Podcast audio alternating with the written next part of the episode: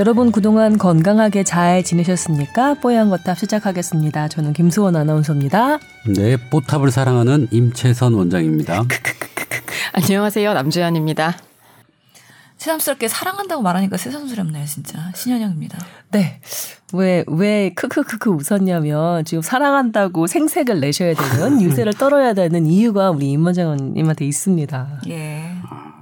하여튼 뭐, 오늘 좀, 뭐 하여튼 좋은, 좋은 일? 하여튼 뭔가 이벤트가 있었는데, 그걸 다 포기하고, 뽀탑, 뽀탑을 가족을 만나기 위해서. 뭐이 얘기 위해서 달려왔습니다. 아, 그런 거예요? 네. 저는 워낙에 앞으로, 아니, 이때까지 좀 출연을 많이 하시다 보니 음. 내가 출연하는 프로그램 중에서 그래도 뽀탑을 제일 사랑한다. 뭐 이런 거 얘기하시려고 그러는 줄 알았어요. 아, 아까 사랑한다고 하셨으니까.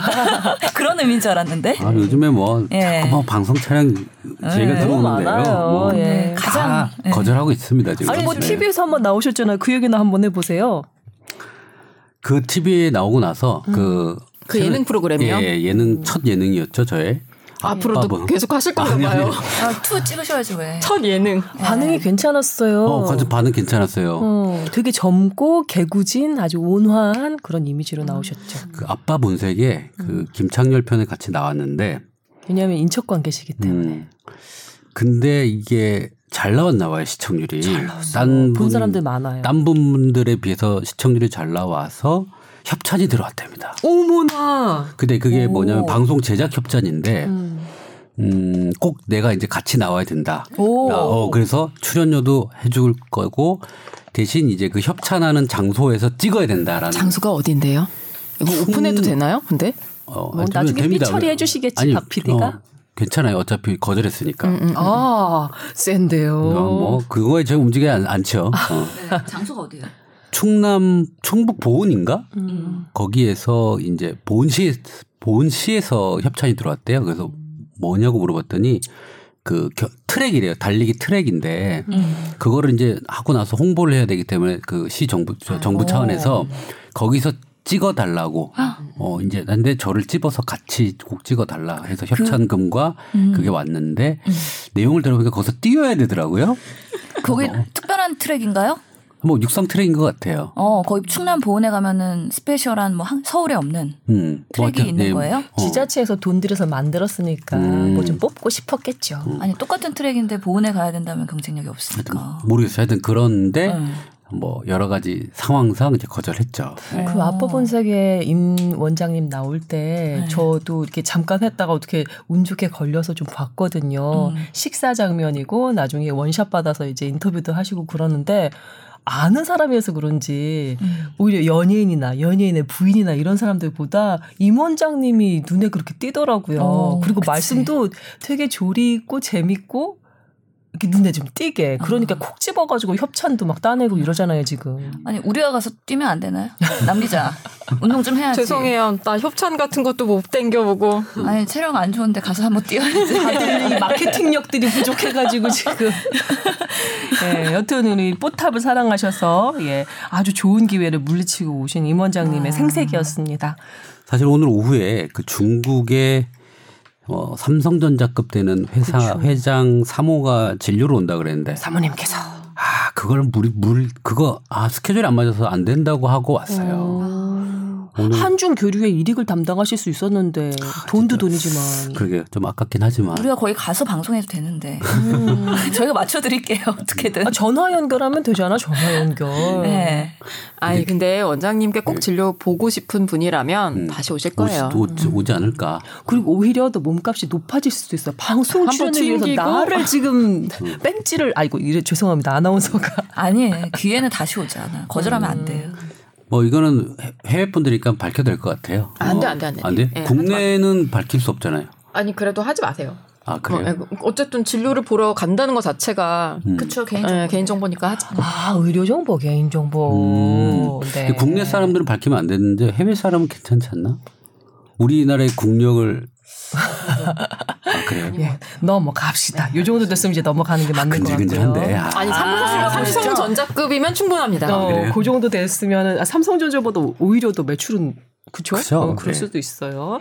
자, 이제 임 원장님 근황 토크가 끝났고 지금 요 근래 한 하루 이틀 사이에 남 기자가 막 혼맥을 하고 혼술을 하고 그랬어요. 근데 이게 다 우리 회사 일 때문이었거든요.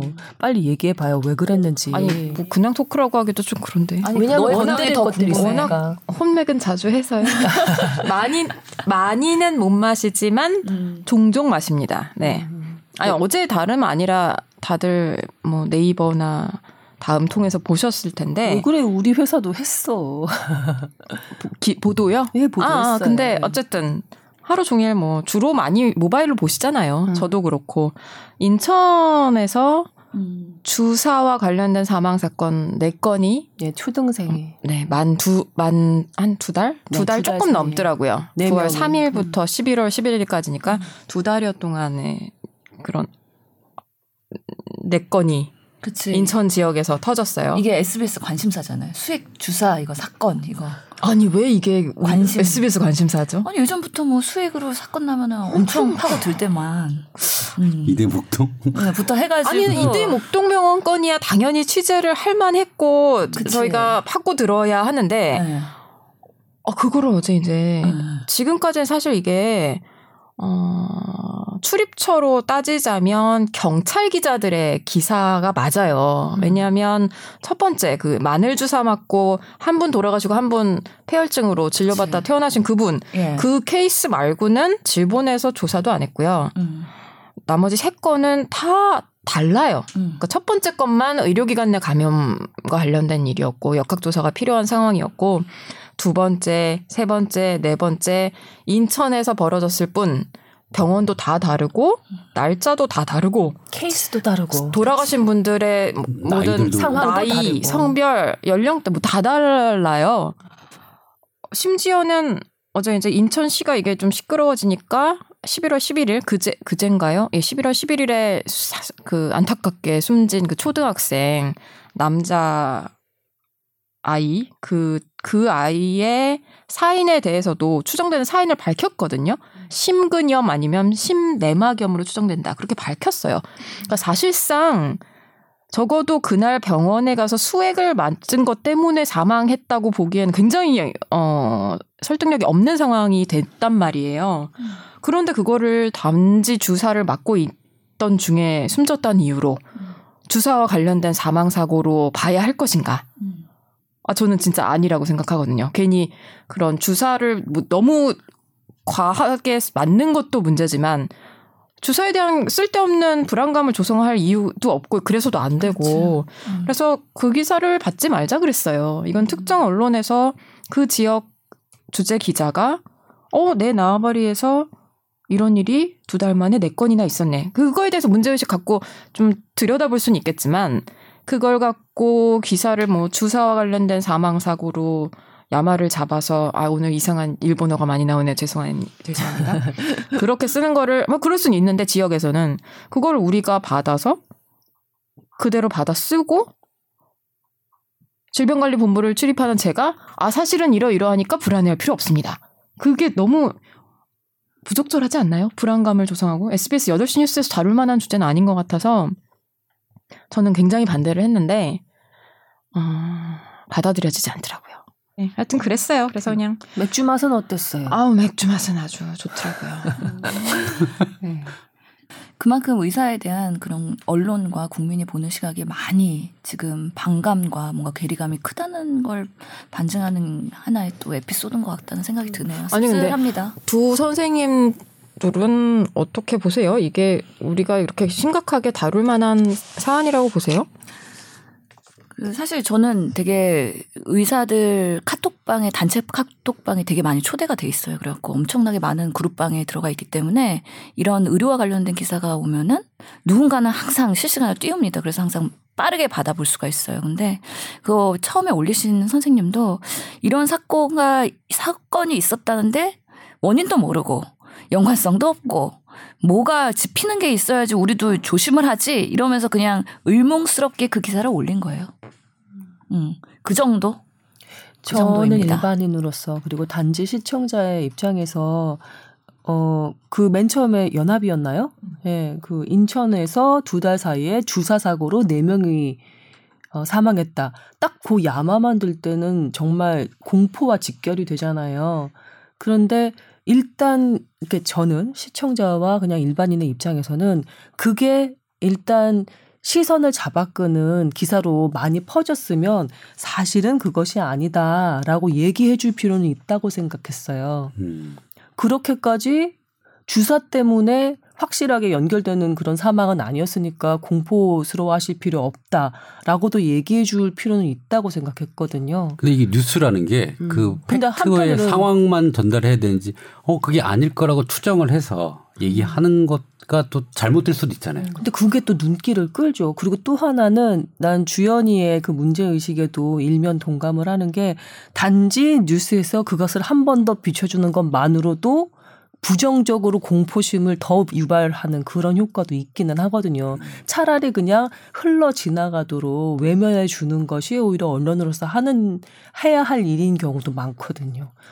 사실 그 소, 판단의 문제인 것 같아요. 소아 환자 같은 경우에는 뭐 남 기자랑도 통화를 했었어요 이 문제 때문에. 네, 그러셨다면 이거는 미리 문제가 있었을 것 같다. 수액의 어떤 폐혈증이나 그 연관성이 아니 없잖아요. 그, 그 전에 있던 사람들은 맞고 어느 정도 뭐 폐혈증이라든지 그런 프로세스를 거쳤는데 뭐 맞고 나서 얼마 안 돼서 사망했잖아요. 그러니까 그 전에 문제가 있었다는 거죠. 그래서 이거는 미저 이전에 먼- 먼저 문제가 있었던 것 같다. 조금이라도 의료 상식이 있는 사람이면 네. 직결시켜서 생각하기는 어렵지만 어려워요. 네.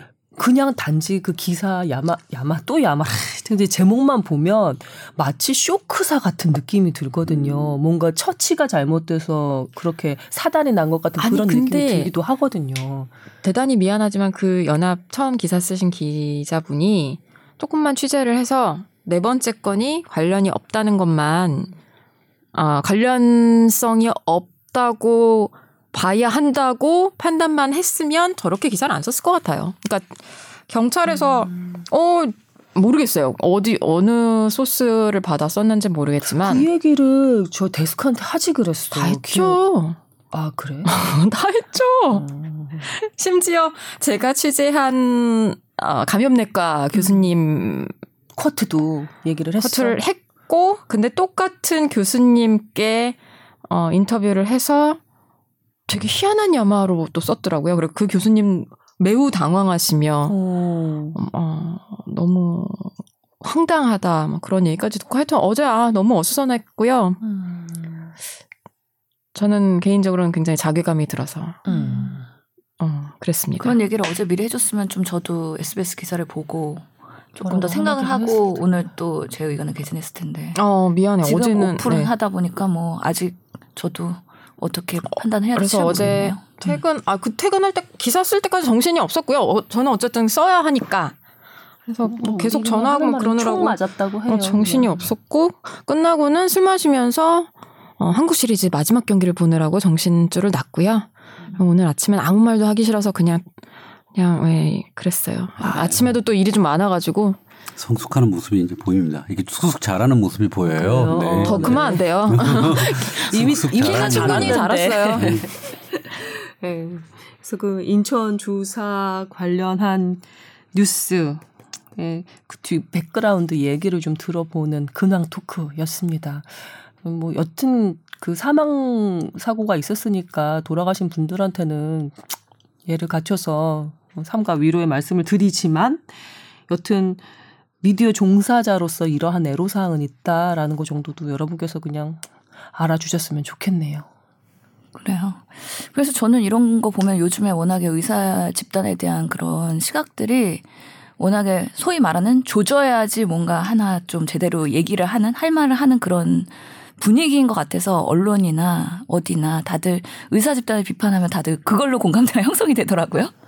참 이런 현실이 안타까운 것 같아요. 그렇지 않은 의사들도 정말 현장에서 환자 열심히 보는 의사들도 있는데 그런 비춰주는 일방적인 모습들에 참 이게 왜 우리가 이렇게 음 뭔가 한 구석으로 몰려야 되는지 거기에 또 한의협이 숟가락을 놨죠. 올려놨죠. 그래서 똑같이 국민의 입장에서 의사 집단을 비판하면서 환자들의 뭔가 지지를 얻으려는 하나의 또 모습이 보이고 그 와중에 취업 같은 경우에는 또 의사협회를 좀 지지하면서 또 그들이 집단 행동을 하는 거에 대한 정당성에 대해서 어느 정도 힘을 실어줬는데 이런 식으로 우리 사회가 참 직역의 이기의 관계와 집단 갈등이 되게 심각한 것 같다는 생각이 들어요. 참 그래서 요즘에는 되게 씁쓸한 모습을 보는 것 같습니다. 관련해서 오늘 저희 주제로 선정한 것이 그 의협 그 지난 주말이었나요? 아니, 네. 주말이었죠? 예. 의협 시위 관련한 사안 준비했으니까 뒤에 어떤 얘기 나오는지 또 기다려 주시기 바랍니다. 저는 근황 토크를 할게 별로 없긴 하지만 음, 여자 여자 한 목소리를 내시는 거 보니까 너무 좋아요. 그래요? 네. 평소에는 어땠길래? 오늘 조금 힘이 덜 들어가셨는데요. 음, 그 후두염에 심하게 걸려서 목소리가 안 나왔었어요. 지난 어. 주말 내내. 그래서 금요일도 후배한테 대타시키고 뉴스도 못하고 더빙도 못하고 욕은 욕대로 먹고 미세먼지인데 선배 때문에 하여튼간. 그래서 내내 목소리가 안 나와서 아, 이 월 초부터 또 그러면 안 되는데 싶었는데 어제 조금씩 풀리기 시작해서 오늘은 다행히 우리 뽀탑 가족 예, 만날 수 있게 돼서 다행인 것 같고요. 여러분 또 이제 미세먼지 온다고 하죠. 예. 언제요? 어, 그, 오늘 저희가 지금 화요일에 녹음하고 있는데 수요일 저녁부터 좀 더 심해진대요. 그래서 주말로 갈수록 더 심해질 거라고 하거든요. 예. 건강 조심하시기 바랍니다. 특히 목, 제가 약을 하나 보내드릴게요. 미세먼지 약. 미세먼지 약이 있어요. 어, 아, 약은 아니지만 하여튼 뭐 보내드릴 테니까 어, 음, 포장 예쁘게 해가지고. 아, 사람들이 아니 사, 사람들이 말만. 말만 네. 하지 말고 진짜 아주 어, 너무 고생했어요. 뭐. 소포 왔어요. 뭐 이렇게. 아 진짜 너무 뭐지? 많이 고생했어요. 옛날 분이에요. 소포래. 택배죠 요즘엔. 예. 미세먼지에 약이 있어요? 아, 약은 없고요. 음, 좀 개선하는 거. 저는 폐가 안 좋잖아요. 집안 내력도 그렇고 폐렴도 어렸을 때 매일 진짜 달다시피 했고. 아 근데 소포하니까 되게 받고 싶다. 음. 택배는 뭐 별로 안 받고 싶은데 그러니까 소포 소포라고 엽, 하니까 엽서와 동급의 그런 그런 어감이지. 예, 예, 예. 음. 임 원장님 우리 남 기자한테도 스트레스를 좀 줄일 수 있는 뭔가 도움이 될 수 있는 뭐를 보내주시면 소포로 사직서 양식? 네. 네. 꼭 보내주세요. 예, 여튼 이, 이 정도로 해서 우리 근황 토크 끝났고 근황 토크 중에 또 여러 가지 그뭐 의료 보건계 건드릴 만한 이슈들이 있어서 그래서 조금 더 길게 해봤습니다. 아까 그 우리 이, 이 이전 회차에서 나온 내용으로 어, 소아과 의사분이셨나요? 항의 제가 읽어드릴게요. 네, 항의 메일이 왔는데 관련하고 좀 짚고 넘어가야 될 것 같아요. 어, 저희가 지지난 번인가요? 그 성장 호르몬 편을 준비해서 방송을 네, 소아 저신장 예, 호르몬 치료 했는데요. 관련 거. 그 네, 현직 소아 청소년과 의사라고 밝힌 어느 선생님께서 항의 메일을 보내셨어요. 그래서 어, 또 어떠한 부분에 대해서 조금 더 전문성 있는 이야기를 듣고 싶다. 일부분은 조금 잘못된 내용이 아니냐라는 지적도 좀 있어서 어 그러니까 반론을 제기를 하신 거죠. 네, 근데 이제 조금 이 선생님께서 근거를 갖고 이게 이게 잘못됐습니다라고 말씀 주셨으면 더 더 감사했을 텐데요.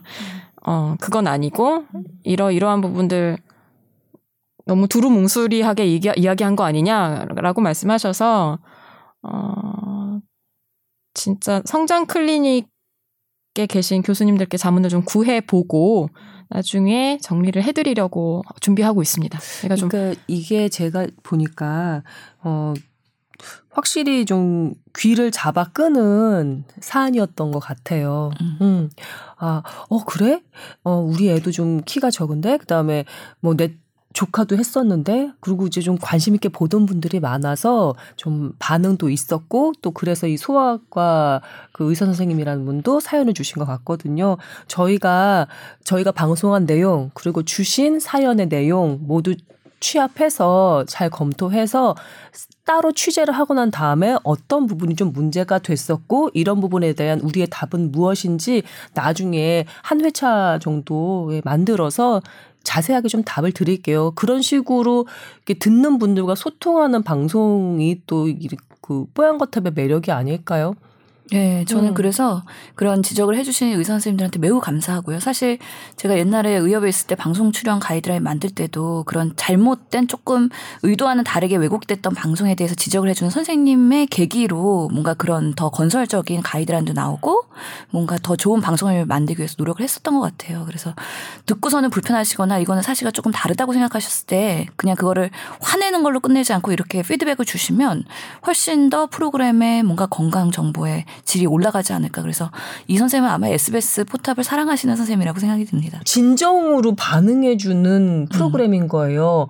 뭐, 뭐 가서 뭐 팔고, 어디 가서 무슨 주사나 가루 같은 거 홍보해주는 그런 의사 선생님 프로그램이 아니라, 진정으로 무게 있게 받아들이고, 아주 따끔하게 내가 메일까지 보내서라도 반응을 보내야 된다고, 이렇게 진정으로 반응을 보여주시는 거거든요. 그래서 난 아주 난 좋았어요. 어, 아니 감, 이 정도로 감사하고 정리를 할 건데요. 뭐 스크립트까지만 만들어 놓고 음, 그래서 저희가 스크립트까지 못했는데. 만들어 놨는데 어 까먹을까봐 방송을 통해서 이렇게 또 얘기를 아니 근데 네, 드리는 겁니다. 저는 한 가지 좀 이제 저희가 나중에 정리를 해서 정정할 건 정정하고 뭐 저희가 맞은 거는 맞았다고 하더라도 일단 임채선 원장님 같은 경우는 실제로 어 성장 호르몬 치료를 하시기도 하신 임상 경험도 있으시고 또 그날 방송 위에서 뭐 논문도 보시고 준비를 하신 걸로 알고 있거든요.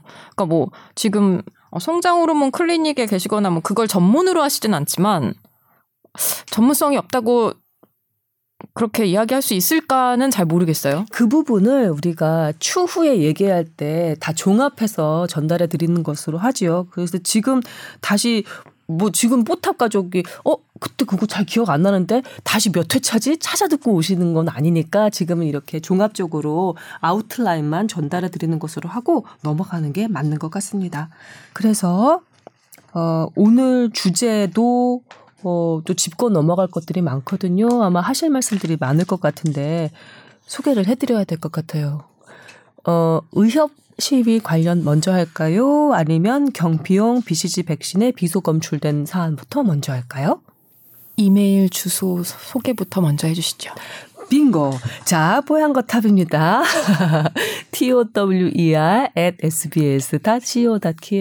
뽀얀 거 탑이니까 타워 썼고요. tower 썼고요. 골뱅이 sbs.co.kr 해서 보내주시기 바랍니다. 어? 이상하다. 오늘은 왜 건강 관련 메일 상담이 없지? 하셨던 분들 계실지 모르겠는데 저희가 거의 한 짧은 팜플렛 수준, 브로셔 수준으로 사연이 많이 왔어요. 이거 특집으로 다음 주에 몰아서 차근차근 해결해 드리도록 할 테니까 오늘 듣고 건강상담 메일 해결 없다고 서운해하지 마시고 다음 회차 들으시면 될 것 같습니다.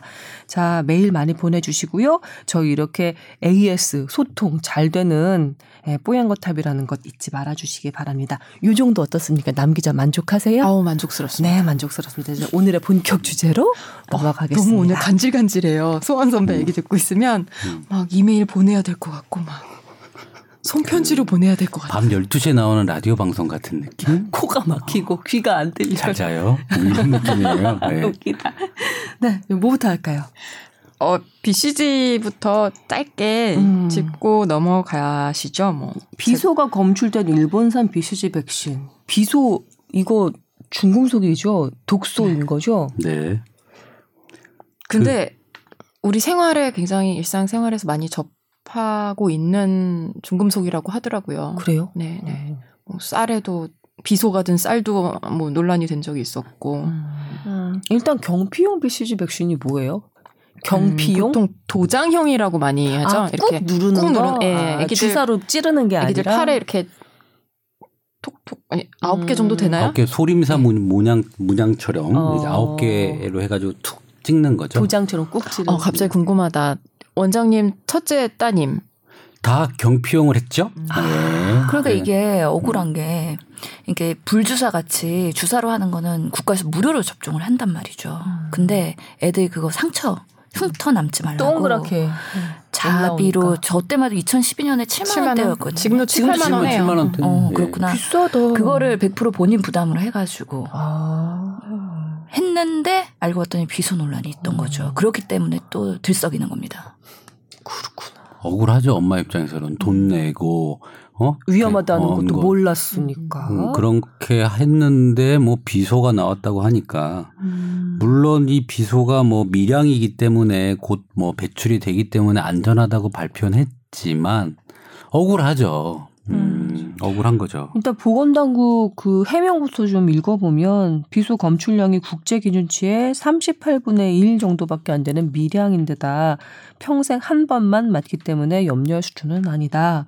그리고 대부분 비소가 이제 들어온다고 해도 72시간 안에 소변으로 빠져나간다. 그래서 큰 지장이 없을 거다, 문제가 없을 거다라고 거듭 밝혔다네요. 네, 이런 기사가 정말 어려운 게 네.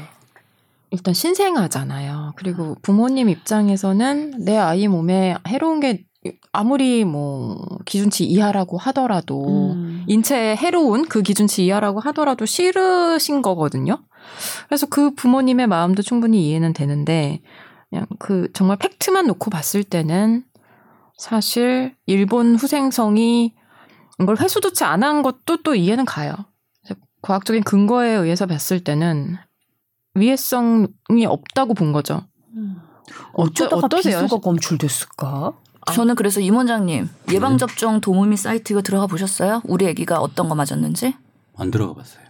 저도 안 들어가 봤습니다. 아직. 이날 이 예방접종 도우미 사이트가 다운됐어요. 다운됐고요. 음. 이 접종을 했던 병 의원들은 전화 또 문의 받느라고 난리가 아니었죠. 전화통에 불났다는 예. 표현. 결국에는 이런 뭐 발사탄 저번에 문제도 그렇고 이번 문제도 그렇고 항상 사태가 발생을 하면은 해당 처방한 의사한테 결국에는 그 뒷감당이 된다는 거죠. 뒷감당을 해야 되는 상황이 된다는 거죠.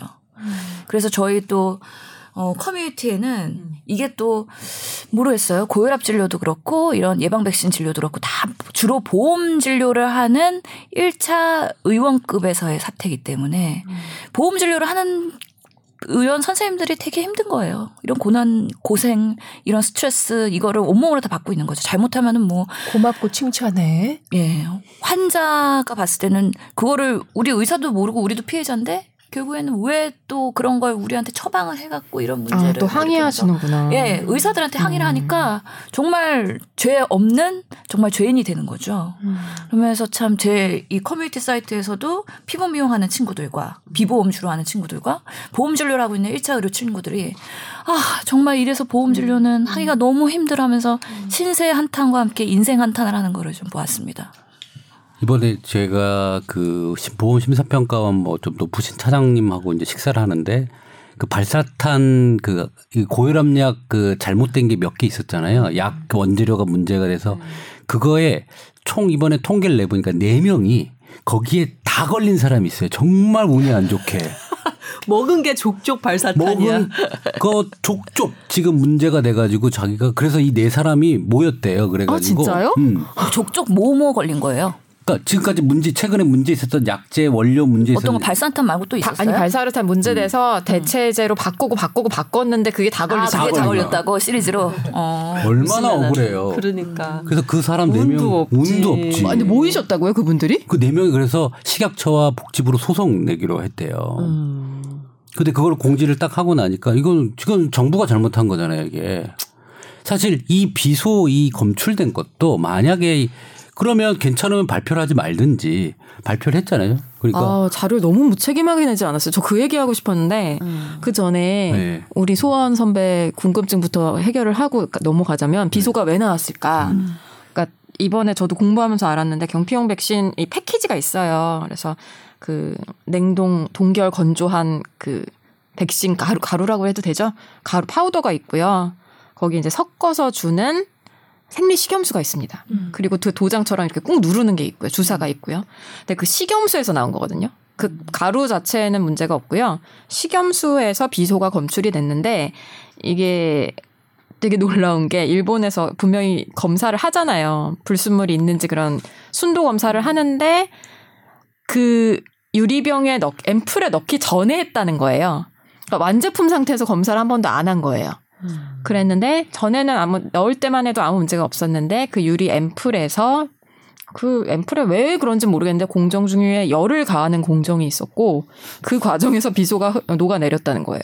그래서 우리나라 식약처에서 그걸 수- 수입해서 검수를 수입해서. 어떤 과정을 했대요? 그거를 안 했대요. 그러니까 파우더만 없대요? 봤대요. 예. 원래 없대요. 네, 그래서- 파우더도 그냥 그 일본의 데이터를 보고서는 그냥 아니 그건 검사를 가름만- 했대요. 했다고 주장하고 있어요. 어. 근데 이제 애- 그 식염수를 안 봤대요.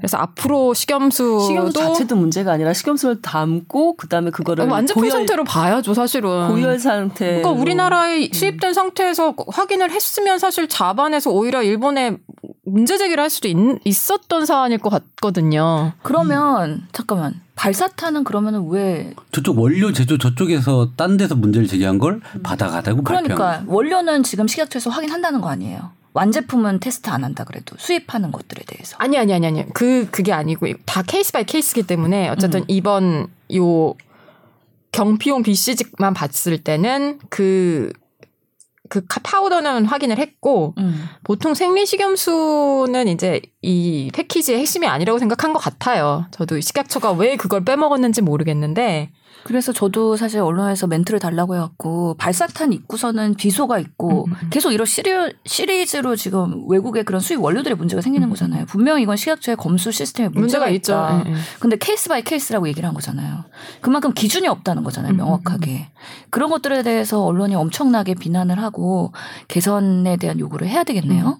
공통점은 우리가 막 우리 식약처가 잘나가지고 착착착 문제 있어 이거 안 되라고 하는 게 아니라 다 외부에서 얘기를 듣고 우리가 발표하는 거예요. 그러니까 사후 약방문 어, 사- 소 있고 외양간 음. 고치고 있잖아요. 그게 문제죠. 그리고 음. 사실 아 이거는 어떻게 생각하면 굉장히 지엽적인 건데 저희 이제 기자들끼리 보건복지부와 식약처 출입하는 기자들끼리는 그날 되게 충- 너무 황당했던 게 그날이 굉장히 이슈가 많은 날이었어요.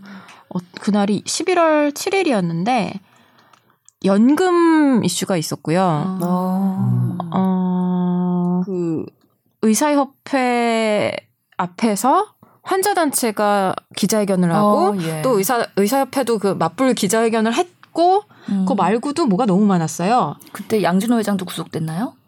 아니 아니 그 그쪽은 저희 복지부 아, 기자들이 하는 게 아니고 상관없고. 아 식약처 자료도 그날 또 있었어요. 맘 카페에서 함부로 아, 구매하지 마세요. 예. 음. 그래서 복지부 기자들이 그날 굉장히 바쁜 날이었거든요. 근데 저희도 사람이잖아요. 음. 한 기자가 처리할 수 있는 이 양의 이 업무의 양, 한계가 있는데 음. 그날 갑자기 그러고 있는데 오후 3시인가? 4시인가에 문자 하나와 함께 이 자료가 나온 거예요.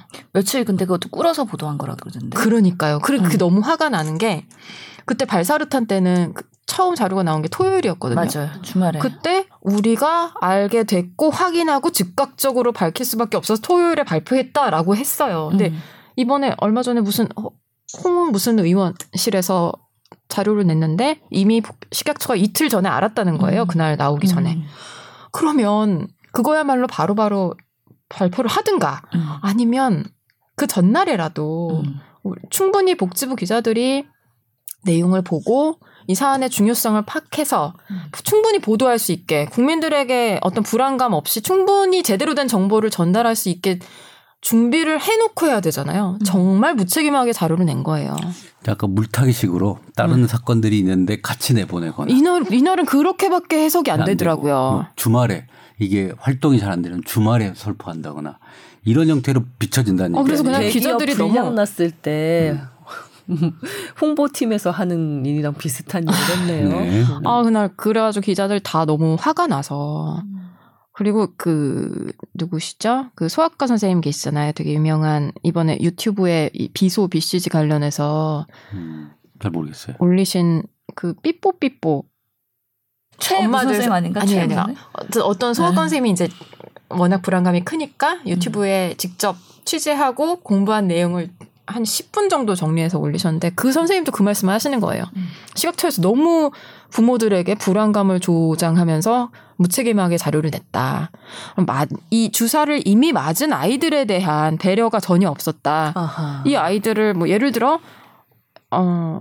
이 아이들은 어, 이러이러하니까 괜찮고 뭐를 좀 지켜봐야 한다던가 아니면 무슨 검사를 필요하면 정부에서 해줘야 된다든가 그런 애- 그런 뭔가가 있었어야 되는데 이미 맞으신 부모님들이 얼마나 황당해요.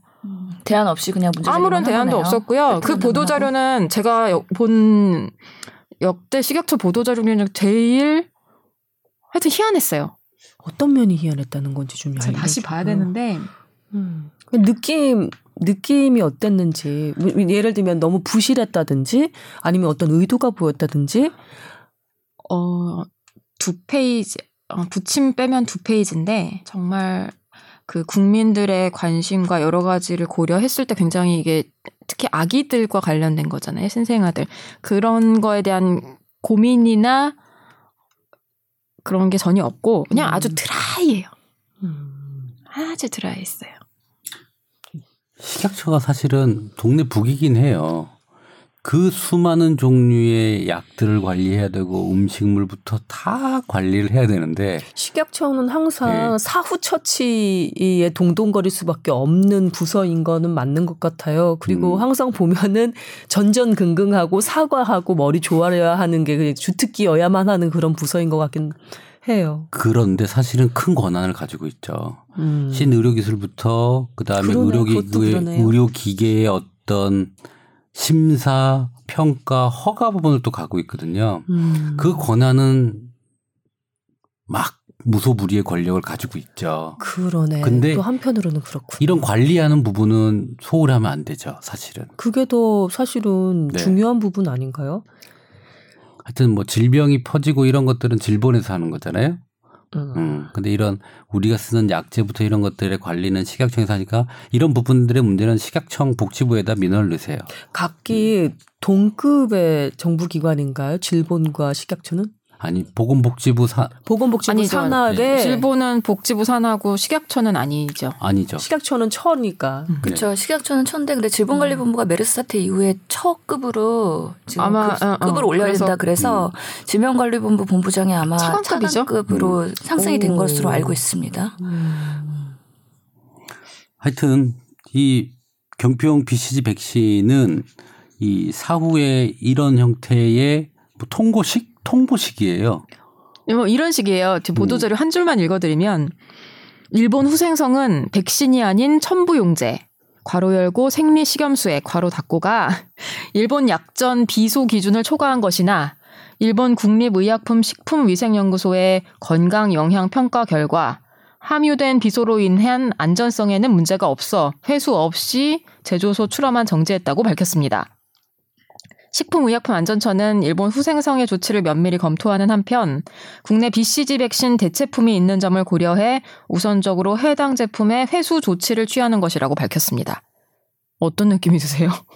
근데 그냥 팩트 베이스로 한 것 같고요. 예, 예. 그러니까 느- 드는 느낌은 앞으로 또 이런 일이 발생할 수 있겠구나. 그럴 때또 식약처는 이렇게 대응하겠구나.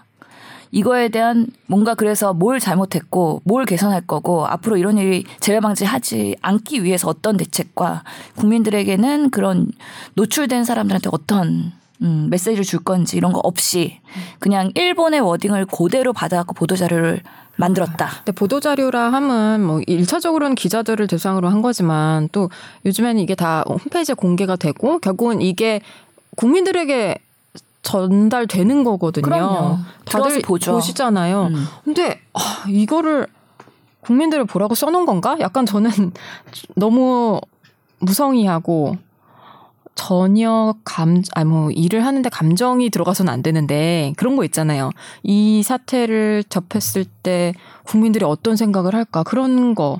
얼마나 사람들이, 엄마들이, 아빠들이 충격받고 놀랄까? 뭐 그런 거에 대한 고민이 일도 없어요, 진짜. 저는 그 시아로라 그러죠. 식약처의 허가를 득하는 여러 가지 방 루트가 있는데 이거에 대해서도 좀 문제가 있어요. 뭐냐면 해외에서 검사랑 인증을 받아서 판매를 하고 괜찮다고 판매되는 거를 한국에 이제 수입을 해가지고 가져올 때 이 한국의 허가를 득할 때 식약처의 허가를 받아야 돼요. 근데 유럽이라든지 일본이라든지 미국이라든지 큰 선진국에서 그렇게 했던 것들이 들어올 때는 상당히 간소화하면서 허가가 되죠. 왜냐하면 선진국에서 다 써서 괜찮았는데. 그래서 일본에서 하고 했기 때문에 쉽게 들어오는 경향이 있고요. 뭐 중국이나 이렇게 들어올 때좀 어려워요. 왜냐하면 그건 우리가 다시 검수해야 된다라든지 좀 까- 까다롭게 굴거든요. 그래서 사실은 이거는 일본 뭐 이렇게 조금 잘 나가는 나라들에서 검사된 것들은 조금 쉽게 들어오는 경향이 어 묻어져 있지 않았나라는 거죠. 좀 더 깐깐히 볼 수 있었는데 그 가루도 그렇고 뭐 우리 생리 식염소도 다 체크해 볼 수 있었는데 그냥 어 그냥 저기도 괜찮으니까 뭐 괜찮겠지라고 통과되는 그런 관행에 조금 생각의 차이가 있지 않나라는 생각은 좀 합니다. 하여튼 안타깝습니다. 이런 일이 지금 올해 계속 터지고 있는데 식약처가 조금만 더 국민 입장에서 생각해서 신속하게 조치하고 정확하게 검수하고 자료 낼 때도 조금 더 배려를 해주면 좋겠다는 생각을 했어요. 그래요. 그냥 만약에 그 보도자료를 만드는 직원이 아기가 있고 그리고 이런 경피용 BCG 백신을 그 아이를 맞췄고 그런 경험이 있었던 사람이라면 이렇게 내진 않았을 것 같다는 생각도 했었어요. 그래요. 이렇게 배경에 대한 설명도 좀 자세하게 해주고 그리고 이미 맞은 사람들이 어떻게 행동해야 되는지 행동 지침에 대해서도 뭐 하나씩 이렇게 뭐 얘기를 해주고 그다음에 앞으로 맞으려는 계획에 있었던 아기들한테는 어떤 행동 지침 좀 내려주고 그 병원의 일선에서 의료기관에서는 어떤 행동을 하라는 식으로 좀 이렇게 세분화해가지고 좀 더 자세하고 친절한 보도 자료 내지는 지침이 내려왔으면 어땠을까. 훨씬 혼란이 줄어들었겠죠. 네. 그리고 그 이틀 전에 알았었다면서 그 이틀 동안 이런 거 얘기 생각하지 않고 보였대요. 안타깝네 진짜. 이제 불주사 맞아야 되겠네요. 음. 음. 여기 어깨에 있는 데는 불주사죠. 그래요. 알겠습니다. 경피용 BCG 백신 소란 관련해서 말씀드렸습니다. 뭐 불안해 할 일은 아닌 것 같지만 화가 날 일은 맞는 것 같네요. 음. 네, 이 정도로 정리를 하고요. 자, 두 번째 주제로 넘어가겠습니다. 두 번째 주제 주말에 있었던 의협 대규모 시위 관련한 사안들 뽀탑에서 또 건드려 보지 않을 수 없으니까 가지고 왔습니다. 두 번째 주제입니다. 지난 일요일에 서울 덕수궁 대한문 앞에서 의사 선생님 만 명 정도가 모여서 어, 만 명. 만, 만 2천 명 정도라고 하는데요. 한 만 명, 만 분 정도가 모여서 걸기 대회를 열었습니다. 근데 그날 사실 미세먼지 되게 심했던 날이잖아요. 심하지 않았는데. 심했어요. 실제로? 네. 일요일은 좀 심했어요. 그래서 네. 마스크 쓰고 나오신 선생님도 계시더라고요. 다 심했어요. 왜냐하면 제가 후두염 걸렸었기 때문에 음, 너무 음. 정확하게 기억을 하죠. 지난번에 걸기 대회 했을 때는 이제 문재인 케어와 관련된 게 직접적인 이슈였고 이번에는 그 횡격막 탈장 어린이 오진 건이 있었잖아요. 그것 때문에 이제 선생님들이 많이 모여서 의견을 모으셨는데 그 전반적인 내용을 말씀드리면 그 8세 된 어린아이를 뭐 응급실에서 진료를 보고 어 엑스레이 상에서 이상 소견이 있었는데 엑스레이를 보지 않고 건너가면서 결국엔 사망 사건으로 어, 된 사건이 있었어요. 그때 봤던 진료를 받던 응급실 포함 의사 3명이 어, 오진 사망 사고를 통해서 구속되는 일이 발생을 했거든요. 그래서 이거에 대해서 의사들은 어, 진료권 에 대한 실수를 의사들이 할 수도 있는데 어, 이게 실수를 통해서 이렇게 구속되는 거에 대해서 어, 억울하다는 어, 내용으로 이번에 집회를 열게 되었죠. 사실은 그 횡격막 탈장은 정말 그 중한 응급 상황이거든요. 저는 처음 들어봤어요 이번에 이런 이런 병, 병명을. 아 지금 그 뭐냐면 장이 어 횡격막이 폐가 있잖아요. 그 그게 구멍이 나서 장이 폐 쪽으로 들어가서 꼬이는 거죠. 아. 그래서 그게 괴사가 되고 어, 폐혈증을 유발하기도 하거든요. 음. 장이 많이 빠져나가서 꺾이면 음. 그게 이제 괴사가 돼서 죽는 거거든요. 그래서 그거는 어, 장이 폐에 보이면 바로 이제 진단이 되는 건데 어 그때 엑스레이가 저는 막 그러니까 초기에 있어서 잘 못 볼 정도인지는 잘 모르겠지만 그 엑스레이만 봐도 이제 판단될 만한 건데 그걸 안 보고 어 일반적으로 그냥 배 아픈 환자구나 해서 이제 넘어간 거겠죠. 그래서 이 사건에 대해서 어 이제 의사들이 집회를 열고 의사들의 진료권 확보를 위해서 어 집회를 한 상황입니다. 음. 그 물론 좀 억울한 부분도 있죠 의사들이. 음 그리고 뭐 지금 보호자나 환자 입장에서는 어, 책임을 다 안 했기 때문에 무슨 과실치사라든지 혐의가 있고 잘못됐다고 판단하는 거고요. 법원의 판단은 어, 이게 어, 잘못됐다라고 판단하고 있는 거죠. 네. 네.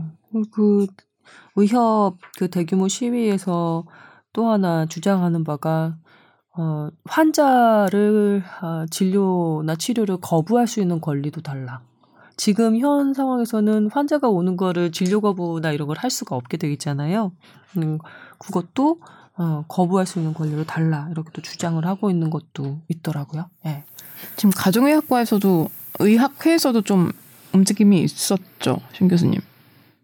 예, 사실 가정의학회가 이번에 해당이 됐는데요. 의사 3명 중에 한 명이 응급실을 지켰던 응급의학과 전문의 첫 번째로 받고요. 두 번째는 소아과 외래로 왔었기 때문에 소아과 과장, 소아과 전문의가 또 구속이 됐고요. 마지막으로 다시 응급실로 왔을 때 당직을 쓰고 있었던 전공이 당시에는 1년 차 어, 근무를 시작한 지 3개월 된 전공입니다. 이게 3명이 구속이 되면서 소아과, 응급의학과, 가정의학과가 해당 사항에 직접적인 그렇게 관련성이 있었죠. 그래서 가정의학과 학회에서도 이번에 적극적으로 좀 의견 개진도 하고 간담회도 하긴 했는데 우리가 보고 싶은 건 그런 거죠. 사람은 실수할 수 있고 의사도 사실 오진을 꽤 많이 할 수가 있어요. 근데 세 명의 의사가 받고 네 번의 진료를 받았는데 왜 그 누구도 한 번도 그거를 체크하고 예방하고 방지하지 못했느냐. 결국에는 그것이 사망으로 갔기 때문에 이렇게 구속까지 가게 되었는데 어, 가정의학과에서 말씀하고 드리고 싶었던 건 그거죠. 이게 과연 한 사람이 정말 능력 없는 의사들 세 명이 봐서 그런 것이냐? 그게 아니라는 거죠. 이게 우리 한국 의료의 시스템에 문제가 있다. 왜 그런 것들을 꼼꼼히 체크할 수 없는 그런 의료 환경인지, 왜 다음 의사가 그 이전 진료를 꼼꼼하게 보지 못하고 변비라고 오인하고 계속 똑같은 치료를 했어야만 하는지 그런 것들에 대한 시스템에 문제가 없는지를 우리가 꼼꼼하게 찾아보고 그거에 대한 대선 뭐 대안이나 제도 개선에 대한 부분을 우리가 고민 같이 해봐야 된다라는 메시지를 전한 거죠. 그래서 이게 정말 저도 환자를 보면 놓치는 부분이 있고 검사를 해도 모든 걸 다 확인 못할 때가 있을 거예요. 근데 그 결과를 가지고 환자가 사망했다고 구속하는 게 정당하느냐에 대한 그 우리 사회에서의 내부에 좀 그런 토론이나 충분한 그런 이해가 있어야 될 것 같기는 해요. 이게 사실은 민사로서는 합의가 된 사항인데 형사로 가면서 법정에서 현장에서 구속되는 첫 번째 사건이었기 때문에 이만큼 의료계에서는 큰 파장을 가지고 오는 거죠. 근데 저는 뭐 횡격막 탈장도 처음 들어본 사람이니까 뭐 잘 모르는데 어떻게 보세요? 그 엑스레이만 제대로 봤어도 바로 잡을 수 있는 정도의 질환인가요? 봤는데 그 동영상에서 의사 옆에서 만든 동영상도 네, 네, 있잖아요. 네. 그냥 흉수였어요, 흉수요. 그래서 왼쪽 폐에 흉수가 있었어요. 근데 그걸로 처음부터 당연히 진단 못하죠. 근데 어 처음부터 진단 못합니다. 모든 의사들 대부분의 의사들이 소아외과라 그래도 진단 못할 가능성이 높은데 그럼에도 불구하고 환자가 반복되는 증상으로 계속해서 진료를 보고 왔을 때는 아 그럼 변비가 아니고 다른 게 아니야?라고 생각을 하고 좀 더 추가 검사나 정밀 검사를 하려는 생각을 누군가라도 했으면 방지가 됐을 수도 있었을 부분이라는 거죠. 저희 후배가 그 사실은이라는 코너 신 교수가 좋아하는 봤어요. 사실은 예, 예. 예. 거기서 이제 음 판결문을 토대로 이런 기사를 썼더라고요. 의사 그러니까 두 명은 어 의사 두 명은 엑스레이 이상 소견을 알아채지 못했고 다른 의사 한 명은 같은 병원 영상의학과 전문의가 이걸 엑스레이를 보고 폐렴 같다. 이상하다 그런 내용의 보고서를 썼는데 그걸 안 보고 변비라고 진단을 했다는 거예요. 그러니까 세 분 다 그 판독을 안본 거죠. 엑스레이도 못 받고. 음, 음. 그렇기 때문에 복통이기 때문에 복 부만 주의해서 음. 보고 흉부 부위는 제대로 못 봤던 건이고요. 그럼에도 불구하고 처방을 했는데 왜 보지 않았느냐? 뭔가 주의 의무를 다하지 않았다. 그래서 법원에서는 구속 판결을 낸 음, 거고 음, 음, 그 배경에는 의학 자문을 줬던 여러 어, 교수와 네. 중재원의 그런 거- 내용들이 바탕이 돼서 판결이 나온 건데요. 사실 개연성에 대해서 사실 이걸 봤을 때 이걸 예방할 수 있겠느냐라는 의학 자문에서 조금 각각의 그런 의학 자문의 내용들이 달랐기 때문에 가장 강력하게 개연성이 있다라고 한 것을 법원에서 채택을 해서 음. 구속까지 판단을 하게 된 거라 이런 의학 자문을 줄 때 얼마나 객관적으로 공정하고 냉정하게 줘야 되는지에 대한 필요성도 이번에 사건으로 우리가 알게 된 거죠. 사실은 의사 입증이기 때문에 이거를 옹호하면 또 이거는 또 좋은 그림이 안 돼서 제가 오늘은 별 말은 안 하는 거지만 뭐 미스할 수는 있다고 생각이 들고요. 근데 이게 구속권이냐 아니면 다른 처벌로 대체할 수 있느냐에 대한 판단이 이좀 돼야 되지 않을까라는 생각이 좀 듭니다. 그래서 사실은 응급의학과에서도 그 쏟아지는 응급 환자들을 그 기본적인 검사를 다 하잖아요. 기, 네. 기본 엑스레이나 심전도나 혈액 검사나 그런 것들 하는데 그런 것들의 결과가 늦게 뜨기도 하고 시차가 있기 때문에 100% 그거를 다 스캐닝하거나 영상의학과의 판독이 다 올라올 때까지 기다리지 않고서는 디시전을 내리는 경우가 많거든요. 그럴 수밖에 없는 상황도 분명히 있을 것 같아요. 네, 그래서 응급의학과 입장에서는 당연히 그렇게 하면서 추후에 외래로 오시라고 예약을 해드리고 뭔가 환자한테 설명을 하고 경고를 하고서는 보내는 경우가 많죠. 응급실은 응급한 증상에 대해서 치료를 하는 거니까. 그랬을 때 그 환자가 다음에 해당 과에 외래로 왔을 때 응급실의 검사를 전체를 다 리뷰를 하고 그 다음에 환자의 현재 상태를 보고 그 다음에 뭔가 치료를 하고 뭐 그렇게 하는 게 어, 의료의 정도라고 생각이 돼요. 근데 그렇게 치료를 하려면 우리나라 의료제도 시스템에서 한 세션에 그 수많은 환자를 볼 수는 없다는 거죠. 그리고 그렇게 제대로 된 정도의 진료를 하려면 3분으로는 부족하다는 거죠. 이거를 어떻게 개선할 것이냐에 대한 고민을 같이 해야 된다고 보는 거예요. 맞습니다. 그 부분. 네. 네. 그래서 소아과 과장은 응급실에서 본 엑스레이를 체크 안 했기 때문에 또 미스가 된 것이고 또 응급실에서 변비 치료를 했는데 좋아졌기 때문에 그거에 대한 아마 기록은 보고서는 변비가 재발됐구나 하고선 변비에 대한 치료를 하셨겠죠. 그리고 그 다음에 또 왔을 때 응급실에서 가정의학과 전공의는 또 1년 차였기 때문에 그런 진료 경험이 많지도 않았을 거고 기존에 응급의학과 전문의가 봤었고 소아과 전문의가 또 봤었고 그러면서 변비라고 계속 치료를 반복해 왔기 때문에 항상 응급실에서는 뭔가 증상으로 왔을 때 가장 흔하면서도 다빈도의 순으로 뭔가 의심되는 그 질환에 대해서 딱딱딱 예상을 하고 그거에 대한 처치를 하잖아요. 그러니까 또 변비를 보고서는 워낙에 소위 말하는 우리 응급실에서 똥 빼러 오는 환자들이 많다라고 얘기하는 거는 소아에서 대변을 잘 못 받고 변비 때문에 오는 애들이 많기 때문에 그런 치료를 하게 되는 관행을 그대로 했다가 이렇게 안 좋은 결과가 나온 거죠. 그래서 우리나라의 제도가 의료 제도가 워낙에 많은 사람들이 저렴한 비용으로 많이 이용할 수 있고 쉽게 누구나 의료의 문턱이 낮기 때문에 잘 이용할 수 있지만 정말 제대로 된 정도의 진료를 제공하고 있는지에 대해서 이런 사건들을 비추어서 다시 한번 점검해 볼 필요가 있다. 근데 이거는 의사를 블레임하는 것도 아니고 이 제도도 만든 정부의 블레임도 아니고 우리 만 우리 전체가 만들어가야 될 숙제라고 생각을 하거든요. 그래서 그 누구를 뭔가 마녀 상황으로 몰고 가거나 그런 식으로 한다고 해서 해결되지 않고 제 2의 소아 사망 사건이 안 나온다는 법이 없다는 거죠. 그래서 그런 것들에 대한 같이 뭔가 건설적인 고민을 해야 될 시기라고 생각이 들어요. 음, 신 교수님 얘기를 잘 들었어요. 어, 음, 끄덕끄덕거리면서 잘 들었어요. 정리가 잘 되는 것 같고요.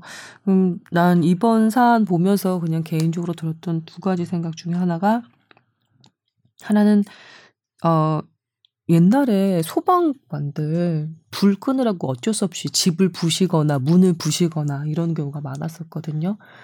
그러면 어, 지금은 아마 조치가 됐을 거예요. 예전에는 그렇게 재물 손괴로 어쩔 수 없이 집을 물어줘야 되는 경우가 있었대요. 음, 그렇잖아. 근데 그거는 그렇게 하지 않으면 불을 끌 수 없기 때문에 사람을 구할 수 없기 때문에 어쩔 수 없이 그렇게 문을 부시고 집을 부실 수밖에 없는 상황이었던 건데 그러니까 그거는 뭐 실수도 아니고 어쩔 수 없이 일어나는 일임에도 그 사람들한테 일을 해야 되는 사람들한테 더 이렇게 뭐랄까 징벌 같은 그런 느낌이 드는 거잖아요. 의료 현장에 있는 의사들에게 어쩔 수 없이 일어나는 어떠한 그 의도치 않았던 일들에 대해서 몸살이게 만들면 결국은 환자에게도 손해가 있을 수 있다는 사실에 대해서 어, 마치 그 소방관의 예에서처럼 너무 병렬로 연결되는 건 아니지만 그 예처럼 조금 더 넓게 봐야 되는 것도 맞는 것 같아요. 근데 또 하나는 그 의협 대규모 시위에서 아까 신 교수님도 얘기하셨지만 과연 일반 시민들의 호응을 얼마나 이끌어냈을 것인가. 그거는 저도 잘 모르겠어요. 보통은 그렇게 길거리도 쏟아져 나와서 대규모 시위를 벌이는 사람들은 목소리 마이크가 없는 그다음에 좀 힘이 없는 이해 관계 그, 그 이해 단체들인 경우가 많거든요. 그래서 지금 이렇게라도 하지 않으면 내 상황을 알릴 수 없을 것 같아서 하는 사회적인 약자인 경우가 이틀까지는 많았어요. 그런데 의사협회 같은 경우는 누구를 들으라고 단체 행동을 하는 것인가, 단체 행동을 해서 누구를 설득하려는 것인가, 라는 생각이 들었어요. 아까 얘기하셨듯이 포커스가 사람들은 이렇게 생각해요. 가, 의사는 죄를 저질러도 감옥에 보내지 말라는 얘기야? 과실치사가 세상 모든 건데 사회 모든 분야에 있는데 자기네들만 예외를 하라는 거야? 라는 식의 시민들의 생각을 갖게 되거든요. 그거는 지금 신 교수님이 얘기했던 전체 그 시스템을 다시 생각해 보지 않으면 이 일은 언제든지 재발할 수 있기 때문에 이것은 의사에게도 환자에게도 모두 손해입니다. 다시 생각해 볼 때예요. 라는 이 메시지를 희석시켜 버리는 거거든요. 그렇지 않나요? 그래서 야, 너희는 강자고 돈도 많이 벌고 국회 로비도 잘할 수 있는 강력한 이해단체면서 거리로 왜 쏟아줘? 사람들이 그렇게 생각을 할 수밖에 없는 거잖아요. 왜? 나 그냥 궁금한 거예요. 의협에서는 도대체 누구를 설득하기 위해서 단체 행동을 하는 것인가? 그렇지 않나요? 뭐 여기에 있는 그 누구도 답변을 드릴 수는 없겠지만 최대집 회장이. 그 집회하기 전에 하여튼 언론이나 국민의 지지, 여론의 지지를 받기 위해서 하는 건 아니다라고 명백하게 밝힌 것 같아요. 음. 그리고 그런 사회적인 메시지를 던지고 싶었던 거는 맞는데 그 전달 방식에 있어서는 좀 더 고민을 해봐야 될 것 같다는 생각이 들어요. 그 SBS의 사실은에서 보도한 거를 보면서 저는 되게 공감했거든요. 왜냐면 그 유튜브에 그 방송을 만들긴 했는데 그 내용들이 일반 국민들이 아무것도 모르는 사안에서 딱 그것만 봤을 때, 어, 정말 이 말이 맞네라고 공감할 수 있도록 만들어야 되는데. 메시지 전달 자체가 지금 핀트가 안 맞아. 네. 그 의사 집단이 하고 싶은 말만 계속 하면서 뭔가 중간이 뻥 skip이 되면서 이 엑스레이를 보고 장, 그 횡격막 탈장을 진단 못하면 당신도 잡혀갈 수 있다라는 식으로 약간은 협박성으로 위화감을 조성을 했어요. 그래서 저도 아 이런 메시지는 국민들이 받아들이기 좀 어렵겠다. 근데 그거를 SBS가 지적을 잘 했더라고요. 음, 잘 했더라고요. 예. 그렇습니다. 음. 예. 근데 또 의사협회 입장에서는 또 그렇게라도 목소리를 내지 않으면 안 됐을 만한 절실함이 있었던 거는 저는 충분히 이해를 하기 때문에 참 이 사회 커뮤니케이션 하는 방식이 여러 가지가 있을 텐데. 아, 참 손해라고 생각해. 난 정말 손해라고 생각해. 정말 경제적이지 않다고 생각해요. 어차피 의사협회 안에서의 어떤 그 뭐랄까 질서도 있겠지요. 근데 의사협회가 어, 어쩔 수 없이 받아들이는 여러 대상들이 있을 거 아니에요. 그거는 사실은 정부하고 환자 환자인 대, 대부분의 시민들이에요. 근데 이렇게 핀트 중 아까 신 교수님 말대로 중간에 가운데가 뻥 뚫린 메시지 전달을 하면 돈은 돈대로 들어 시간은 시간대로 들어 오해는 오해대로 쌓여 어, 무슨 득이 있어서 그러는 거죠? 나 같으면 그럴 시간에 정말 난 답답해서 그래요. 여기 의사 선생님들도 친하고 그리고 관련해서 취재를 하는 주연이도 친하니까 정말 답답해서 그래. 최대주 회장과 미팅을 주선해 볼까요? 이런 분들이 오셔갖고 조언을 해주셔야지 좀 더 건설적인 커뮤니케이션의 어. 방법이 생기는 거긴 한데 하여튼간에 이게 보건의료 이슈들이요 정말 배경을 충분히 이해를 하고 그 다음에 되게 냉정하게 봐야 되기 때문에 이게 단순한 구호나 표로서 딱 전달되기가 되게 힘든 내용들이 많거든요. 그렇기 때문에 이걸 단적으로만 표현하게 되면 되게 왜곡이 되고 과장되고 오히려 거부감이 들 수가 있어요. 지금 신 교수님이 말씀해 주신 그 응급실에서의 상황 그리고 그동안에 가장 효율적으로 해, 해왔을 그 루틴을 따랐던 그 선생님들의 일상 이런 것들을 설명 듣지 않으면 정말 그 구속된 새 선생님들은 정말 너무 나쁜 사람이 되는 거예요. 시민들이 보기엔. 그리고 그 나쁜 사람들을 보호하고 의사들은 나는 절대로 감방까지 않게 해달라고 떼쓰는 사람들로 보이고 그 상황에 대해서 설명을 안 해주고 나 진짜 이상해 왜 그렇대요? 나 끝까지 나 우아한 김소원으로 남고 싶었어요. 오늘 목도 아프고 눈도 시리고 근데 계속 얘기를 조용히 듣다 보니까 너무 안타까워. 너무 안타까워. 그러니까 전달을 이렇게 하면 안 되고 의사 의사협회가 의사 의사의 형사처벌 면제를 요구하잖아요. 근데 사실 다 욕해요, 다. 다 사실 그거는 잘못됐다고 저는 생각하거든요. 그래서 다 그러더라고요. 나 건강기능식품 먹고 절대 아프지 않을 거라고. 잘, 잘 생각했다. 건강해야지. 에휴, 참 모르겠네. 하여튼 그렇습니다. 근데 얼마나 의사협회 입장에서는 답답하겠어요. 그래서 이게 예전에는 이런 뭔가 억울하고 보건의료 정책이 의사들을 옥죄는 방식으로 갔을 때 예전에는 점잖게 말씀하셨겠죠. 정부를 대상으로도 국회를 대상으로 점잖게 얘기를 메시지를 전달하고 뭔가 업무를 하셨었겠죠. 근데 이게 어느 순간은 더 이상 더 이상 못 찾겠다. 이런 방식으로는 해결도 안 되고 오히려 더 불리하게 작용을 한다고 하니까 집단 행동을 하게 되는 거고요. 나름의 그런 집단 행동을 하는 거 아까 계층의 취약자들 그런 분들이 정말 방법이 없을 때 한다고 말씀하셨잖아요. 근데 요즘 시대에는 그냥 세계 의사에 제가 가봐도 어 피지션의 스트라이크 의사들 파업은 우리나라뿐만 아니라 예전에는 스페인에서도 했었고요. 이제 다른 중남미에서도 했었고요. 뭔가 의사들의 그런 열악한 근무 환경 그런 것들에 대해서 집단 행동을 하면서 이슈화하고 그 다음에 우리도 이렇게 단결할 수 있으니까 우리의 이런 메시지를 사회적으로 크게 천명하는 데는 나름의 의미가 있을 수 있긴 해요. 이걸 어떻게 받아들이냐의 차이가 있긴 한데 예전에 세련되기만 했겠죠. 근데 그렇게 안 되다 보니까 의사들도 얼마나 절박했으면 거리로 나와서 이제는 소리 지르면서 의사권 입으면서까지 그렇게 해야 되는 상황이 됐나. 저희도 참 절박하기도 하고 안타깝기도 하고. 혹시나 오해하셨을까봐 그런데요. 집회 결사의 자유에 대해서 저는 상당히 열린 마음을 가지고 있습니다. 그 누구라도 국회의원들도 시위할 수 있다고 생각해요. 저는. 네, 변호사도 네, 해야 된다고 변호사도 봐요. 해야 된다고 생각해요. 전문직도 이제 할 수밖에 없는 상황이 음, 된 거예요. 그거는 정말 의사표현의 자유처럼 누구나 뭐 그게 옛날에는 약자들이 그러면은 쯔쯔쯔쯔 하고 그리고 고상하게 하는 사람들은 전혀 길거리에 나오지 않는다고 생각했지만 저는 그것도 사실은 편견이라고 생각을 했거든요. 근데 아까 말씀드린 건 그냥 일반의 시각을 말씀드린 거였어요. 그렇죠. 다양한 시각이 있을 수 있고 충분히 그 생각에 대해서는 저도 공감을 합니다. 그 두 가지 모두 참 주제 선정해서 신나게 얘기하기 어려운 주제였습니다. 그죠? 예. 경피용 BCG 백신에서 비소 검출 나왔던 것도 씁쓸하게 마무리가 됐는데 이 의협 대규모 시위와 관련한 사안이 어땠는지 백그라운드 설명을 들어도 마땅하게 해결책이 나오지는 않네요. 하지만 그냥 눈 다 딱 감고 서로를 손가락질하면서 욕하기만 한다면 해결책 마련은 더더더더 뒤로 미뤄진다는 생각이 들어요.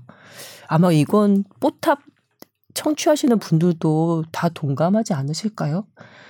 아, 이 정도로 백그라운드 설명을 좀 드리는 것으로 저희는 소임을 했다 생각하고요. 마무리해야 될 것 같습니다. 혹시 덧붙이실 말씀 있으신가요? 그 의료사고에 대한 과실 부분 그리고 이걸 어떻게 중재하고 이걸 어떻게 또 개선해 나가야 되느냐에 대한 여러 가지 방법이 있긴 하거든요. 그거는 이번에 얘기는 못 하긴 했어요. 음. 그런 좀 건설적인 방향으로 우리가 제시를 할 수 있는 포탑이 됐으면 좋겠어요. 음, 알겠습니다. 기회가 있겠죠. 자, 긴 시간 함께 해주셔서 감사합니다. 저희 세 사람, 저희 네 사람, 예. 그, 다음 주에 여러분의 건강 상담 매일 특집으로 돌아오도록 하겠습니다. 오늘 그 주제 얘기할 때보다는 훨씬 더 분위기가 살 것 같아요. 그리고 저희도 상담해드리는 또 맛도 있고, 예, 보람도 있고 그럴 것 같거든요. 기대해 주시기 바랍니다. 세 분 수고하셨고요. 박수 치면서 마무리하겠습니다 감사합니다. 감사합니다.